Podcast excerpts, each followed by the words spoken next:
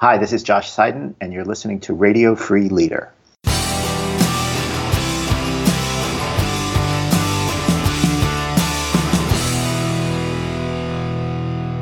Welcome, everyone, to another episode of Radio Free Leader. I'm your host, David Burkus, best-selling author, speaker, and business school professor. And each week, we're bringing you amazing interviews with outstanding thinkers and incredible doers. All of these interviews are designed to help you lead smarter by sharing insights from social science and practical applications for leadership, innovation, and strategy. Make sure you stay up to date. Make sure you never miss an interview by joining our community. You can sign up at davidburkus.com slash podcast. Podcast, click on any of the episodes and there's signups right there or straight at davidburkus.com. You can also, if you're listening on your smartphone and you're in the United States, just text the word radio free to 33444. We'll send you some amazing resources that we can't really share in audio format on the podcast, including the Radio Free Leader Starter Kit. This is a collection of our most popular episodes sent right to your email inbox. So again, to get all of that, just go to davidburkus.com slash podcast or text radio free, all one word, to 33444. Now let's get started with this week's interview.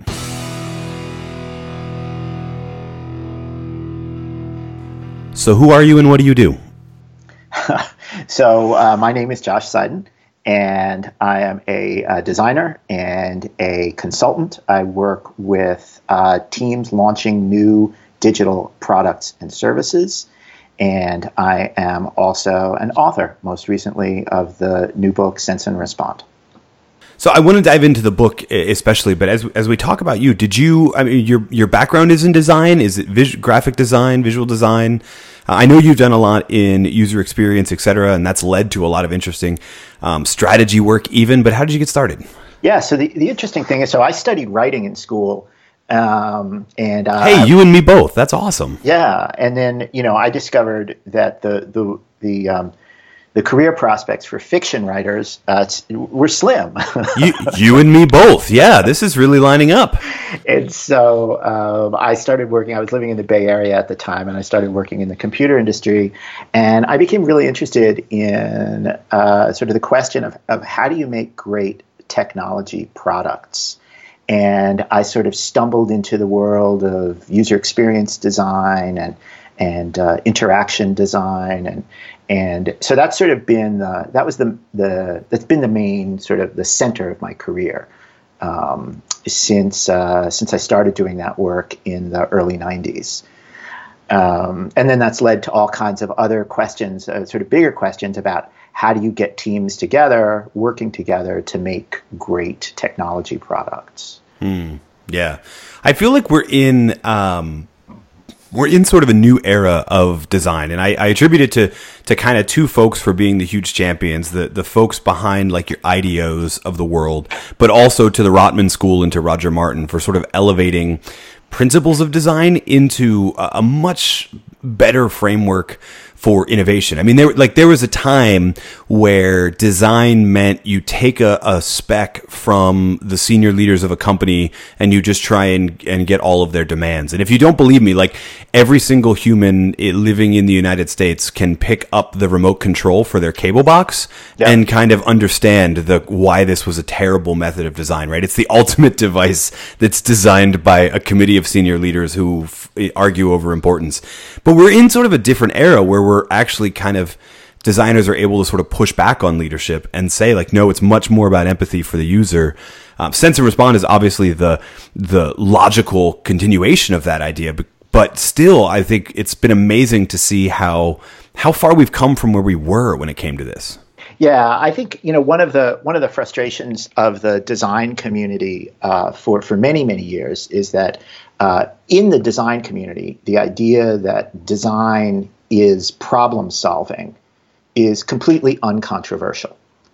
But outside of the design community, the you know the understanding of design is that d- design is about making it look good, right? And um, so I think it was, and and there, there was just a great piece online. Uh, one of the one of my favorite uh, design writers is a guy named Jared Spool, and, and he just wrote a terrific piece um, about this phrase design thinking And you know, in his in his formulation, the the great success of the design thinking movement uh, is that it was a way of framing design as problem solving for the non-design world. Right. So this notion that you could use design to solve problems beyond, you know, what does it look like, or you know, what color should it be, or should I use the, you know, what wallpaper should I pick for the room, right? Um, and so I think that that design thinking movement uh, really has a lot to do with this sort of uh, more evolved understanding of, of what design can do as a process uh, across lots of domains and lots of types of problems.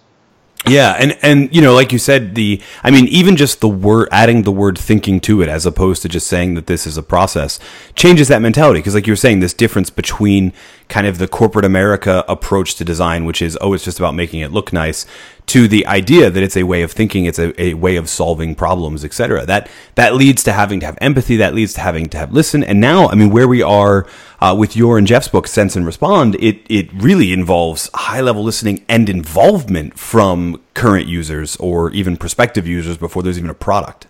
Yeah, yeah. What we talk about in um, in uh, in the book in Sense and Respond um, we talk about this idea of having a continuous two-way conversation with the market, right? You know, uh, it, it, in the in the sort of industrial era of making products, you know, you did a little research, or maybe you did a lot of research, right?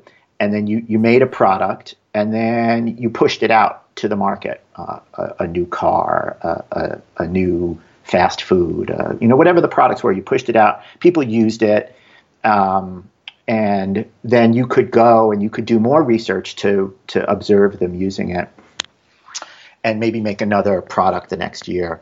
But in in the world of um, of digital products, um, a couple things have changed. One is that that feedback loop um, is much tighter. So, in other words, we know what people are doing on Twitter uh, because we watch them tweet right? And we see that unfolding in real time. We can uh, we we watched the the um, this whole feature of the hashtag and the retweet and all of these things. Those emerged from Twitter users. Twitter didn't invent those. Twitter users invented them, and Twitter kind of watched those things come up, and then they built them into the system. And so, the this sort of the way companies can observe people using their products has changed and then the material is is different. Software is not something where you know you have to spin up a, a printing press or a production line and you know make a million copies. Um, it, it, you know, uh, in a factory somewhere, it's more like a, a, big mound of clay where you're continuously adding and taking away bits of clay. And so the system is constantly under development. Um, to use an example that we like to talk about, um, in 2012, we saw an engineer uh, who works at Amazon stand up and announce that at Amazon, they push new code, in other words, some new bit of functionality, gets pushed live to the production systems at Amazon every 11.6 seconds. Wow. Right. So, so the idea that these systems are continue, you know, people are continuing to use them we are continuing to get information about how they use them. Our customers are giving us continuous feedback, and we have the ability to respond continuously. And that is a radical change in terms of the the nature of the conversation, both literally conversation, but also that kind of metaphorical conversation. Right? You do a thing, we observe it, we respond with a new feature. Um, it, it's a radical change in the rhythm of business, and it, it changes the way we manage it changes the way we plan it changes the way we budget it changes the way we organize teams. I mean it's just a it's it's a huge shift that i think mainstream businesses are only now uh, starting to deal with. Um, yeah. Well and uh, you know it's it's one of those weird things where they're starting to deal with there is this opportunity um, that we've never had before and yet there's still a tremendous amount of resistance to this idea you know, it, it's it's almost like I don't know. It, it, it's I struggle to understand why organizations and senior leaders would be comfortable with the idea of of building out products and services completely hidden and then launching them one day and hoping for a good reaction, as opposed to doing this. But there's still a lot of resistance. I think it's just the it's it's the it, it's just muscle memory. You know, I mean, it, it's uh, you know we we tend to think about planning cycles that way, um, and I think the we're watching a sort of a you know we're watching that transformation come, but it's a bottom up transformation, right? So you know uh, the um, the the further you get from the means of production, right? The further you get from the engineering teams or the design teams or the product teams that are actually hands on with the the material, um, the the less visible all of this new capability becomes. Um, and in large organizations, you know, I mean, so for example, I'm consulting with a with a a large um, a, a, very large uh, company right now uh, whose procurement pl- process, and this is very typical, this isn't exceptional, the procurement process, in other words, the way they pay for new product development, requires a very detailed plan that specifies all of the activities you're going to do uh, uh, over the next year so that you can put this, you know, uh, this capital spending request in place. Hmm. And and so to be able to say to, to to the people who hold the budget strings here, like, well, we don't actually know what features we're going to build over the next year. Right? We don't know what this product's going to look like because we are going to learn our way forward. Right? We're going to use sort of um, lean startup methods. I, I, don't know how familiar you are or, or, your listeners are with with that sort of notion. But if we're going to figure this stuff out as we're going along, there's a great deal of uncertainty in our planning process, and yet that's in direct conflict with the with the the way that this organization has has managed its capital spending for the last you know 50 100 years yeah let's so let's just for for those listeners that may not be familiar with eric ries the lean startup idea and the minimum viable product idea let's let's take a second to unpack that because i think there's a lot in there too about why a senior leadership team would get a little uncomfortable Sure, sure. So, um, you know, Eric says that um, Eric Eric Eric tells this great story about. So he was CTO of a of a, a company in um, in Silicon Valley, and he and his team were working on a feature for their for their product that was very very difficult to engineer, um, and it took them 18 months.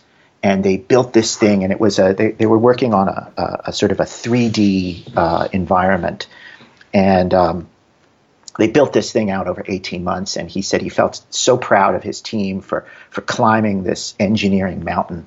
They built this amazing thing, and then um, they uh, they shipped it, and uh, it was a huge customer failure. No one used it. No one wanted it, and uh, they couldn't salvage the effort. And so he, in trying to console himself in the sort of weeks following that, um, he he said he he remembers thinking, well, at least we learned something. And then, sort of in the next breath, he thought, yeah, but did it have to take 18 months to learn that? Right? Hmm. couldn't couldn't we have learned it more quickly? Right? And and so the idea of lean startup is is uh, particularly in software, but in any startup, there's a high de- high degree of uncertainty you're dealing with.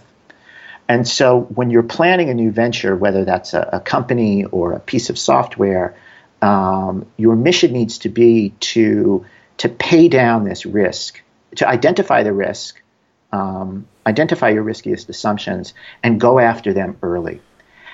And the interesting thing about this uh, sort of in the technology world is that you can go after these risks very quickly and easy by easily by launching a very small version of your product, and that's where this notion of MVP or minimum viable product uh, comes from.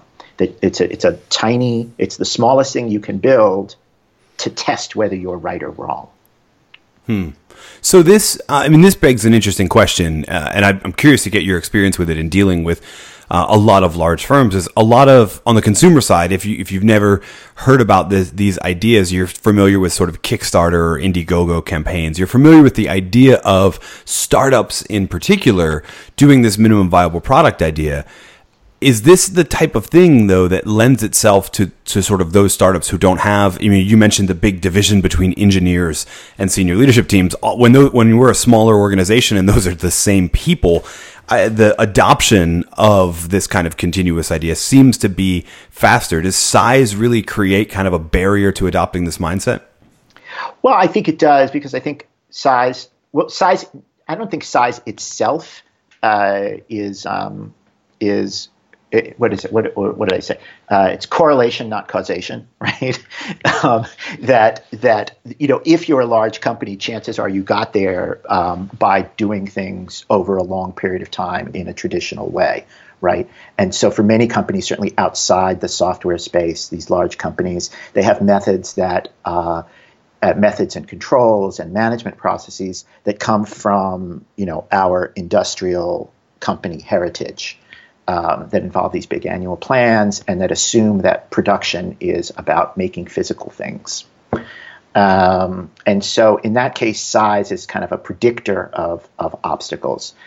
In, in, you know, to work this way, though, tends to mean that you're working in very small cycles, right? You're saying, well, let's make a little thing and see if we're right.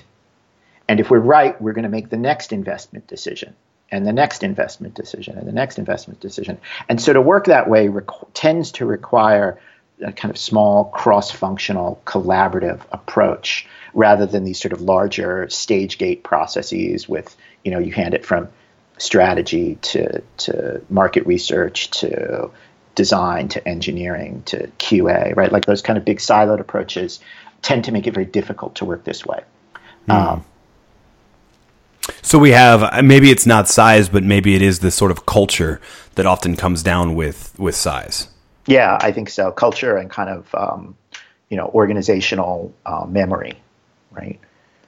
Yeah. Oh, totally. So, all right. So here's my question. So it seems like a lot of these ideas start, like you said, in engineering, in places that people have a sense that this is even possible what advice do you normally give to those folks on getting these ideas to scale, getting the culture to sort of change? Because it, it obviously seems like it'd be easier if it could be a top down approach and we get senior leadership on board, but it seems like that doesn't happen as often as the people who are closer to customers and closer to the product uh, realize that this needs to happen. Yeah, I think, you know, it, it's sort of like any any change uh, effort is is you have to have a, a demonstrated success you know so um, you know, we often recommend to uh, to people who are trying to do this, like get a get a team of of willing uh, co-conspirators together, right? And, and, just agree to work this way. Um, you probably need one sponsor who's willing to give you cover. Um, and that is usually enough to make a little progress and to demonstrate a win. And um, and then you can use that to broaden your reach. I mean, in, in beyond that, then you're going to need some some senior, really senior support, some top down support. But I think the the the way to do this is to start demonstrating wins. Well, demonstrating wins, and I would I would assume um, going towards that collaboration culture sort of almost immediately, right? Because that seems like it needs to be in place.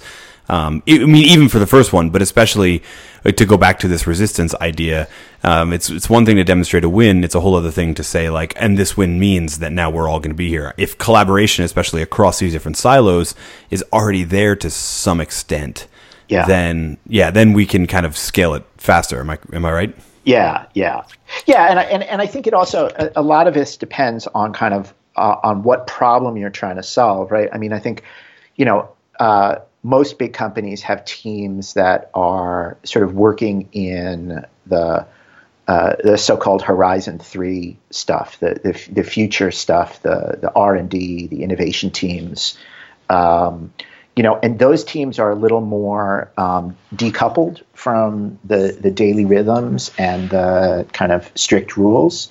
And so it's it's usually easier um, for those teams. There's fewer dependencies certainly on those teams.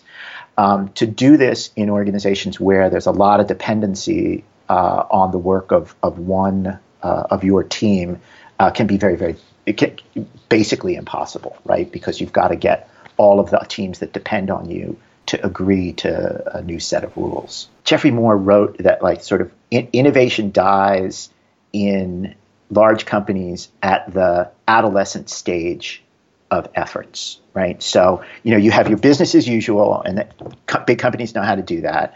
And then you have your kind of moonshot stuff, and big companies kind of know how to do that. But it's that, like, when you find a moonshot that shows promise and it's no longer an infant, and you're in that kind of adolescent stage where you have to kind of integrate it back into the business, um, that's where that's where things start to get really challenging. Exactly, I agree with you, and I think it's a great insight. There's another piece to this too, though, which is um, the culture piece, not just on collaboration, but on sort of continuous learning, right? And I feel like a lot of, especially larger organizations, but even even startups and smaller organizations in some capacity tend to want to only solve problems for which they already know the answers, if that makes sense. And there's a there's a different approach to continuous learning that has to happen in order for this model to really, really thrive.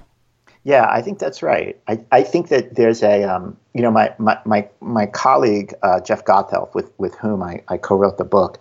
Jeff Jeff always talks about this kind of culture of humility, right? This sort of ability to lead with questions rather than answers.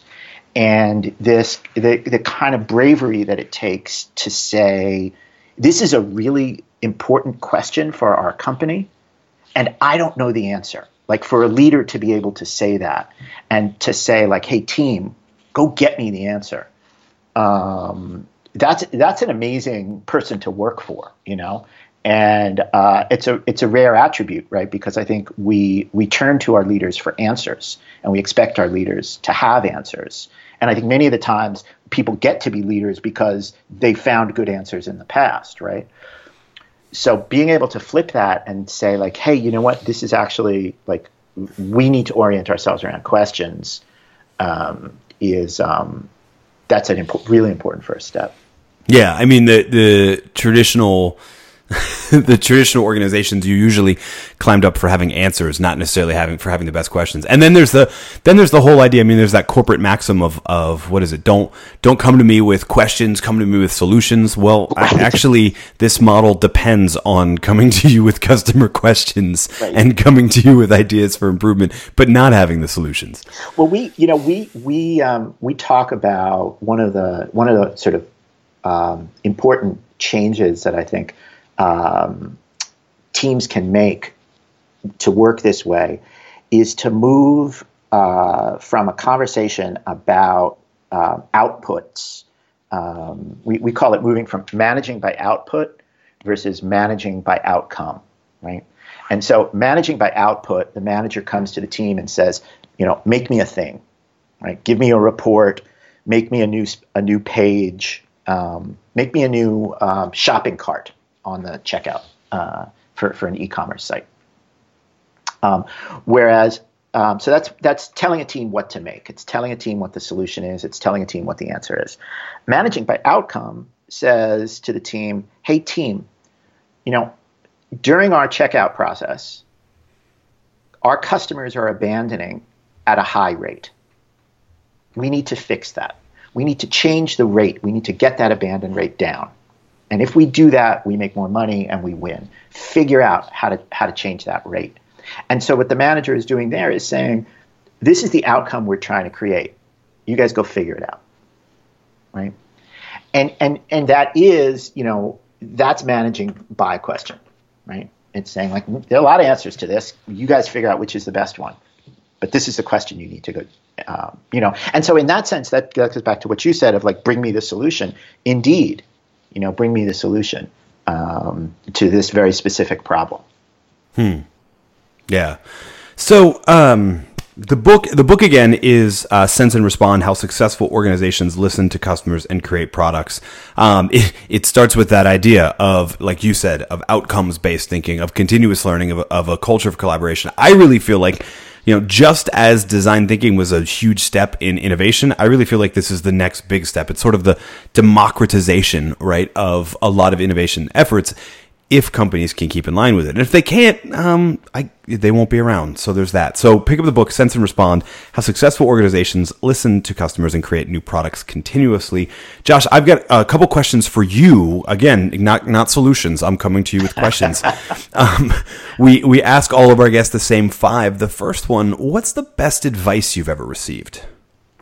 Oh, what's the best advice? You know, it's it's it's interesting you say that, and maybe it's just because we've been talking about it, but it is um, uh, focus on the right question. Focus on hmm. the right question. Don't don't uh, don't dive into answering the question. Make sure you understand the question first, and that it's the right question. Hmm. No, there's a lot there. Um, what's an ideal workday look like for you? It seems like you're doing a, a, bit of everything. So how do you juggle that? What's what's the ideal workday look like? Um, so I'm a I really enjoy collaboration. That is the um, you know my preferred style of work. And at the same time, I'm an introvert, so I, I need time alone. So uh, you know, I like to spend uh, some time at my desk, uh, you know, engaged in something creative, whether that's writing or designing, um, and just kind of headphones on, focused. And then I like to spend time uh, with team, with clients, uh, collaborating with sleeves rolled up um, at the whiteboard, um, you know, making meaning. So, hmm, I like that a lot. What are you reading right now? I'm, I'm particularly interested because you and I are fellow former writing majors. Yeah. Um, so I am reading. Um, uh, so I'm, I'm reading an industry primer uh, on a, an industry I can't talk about right now because it's for a climate uh, a, uh, uh, a, client. Um, and I was just given a book uh, by a colleague of mine. I'm going to mangle the title called uh, "What Is Management," um, and he recommended it to me as sort of one of those classic fundamental books about about management. So, oh, cool. So, what do you what would you say you believe that most people don't, or what do you believe that if you if you told most people, they'd kind of look at you cross-eyed? Well, I, I, I believe the, the greatest food in the world is the New England fried clam roll. Ah, See, I would go with the lobster roll, but that's fine. that that is. That's fine. Are you? Are you? So, well, you are. You're in the Bay Area. Are you from New England originally, or? No, no, no. I, am a. I'm a New Yorker. I, I actually. Ah. Oh, wait a minute. No, no, no, no. So we're talking about two different types of clams here. Oh uh, yeah, we're talking about. Uh, we're talking about fried. Well, the New England clam roll, fried Ipswich clams uh, from Massachusetts. That's, I know, but as a New Yorker, are you allowed to endorse anything clam related from Massachusetts? That's that's my question. Clams, yes. It's the sports teams where we start to get. I love it, love it. Okay, all right. So all so all kidding aside, this is this is um, this is intriguing. The, the title of our show is Radio Free Leader, and so the last question we ask all of our guests: In your view, what makes someone a leader? So I think uh, it's really important to have the confidence uh, in uh, the sort of two sides of the question. What is it that I really know? Um, and I think a, a good leader uh, knows what he or she knows and knows what he or she doesn't know and has the, the confidence to stick to, to bedrock uh, when they know something and the humility and, and courage to uh, admit when they don't know and um, and then have the the skills to go get those answers either from themselves or from their people. Oh, I love that. And I mean, it's a, it's a, again, a perfect sort of segue into the sense and respond model and the idea that from a leadership perspective, especially, stop with the don't bring me solutions things. you want your people to bring you questions. You want your customers to bring you that. And you yourself want to be able to start um, asking that. So if, if that rings true, or even more important, if it doesn't, and hence we need to do even more convincing, I have a book for you to do that convincing. It's Sense and Respond How Successful Organizations Listen to Customers and Create New Products Continuously. Josh, thank you so much for joining us on Radio Free Leader.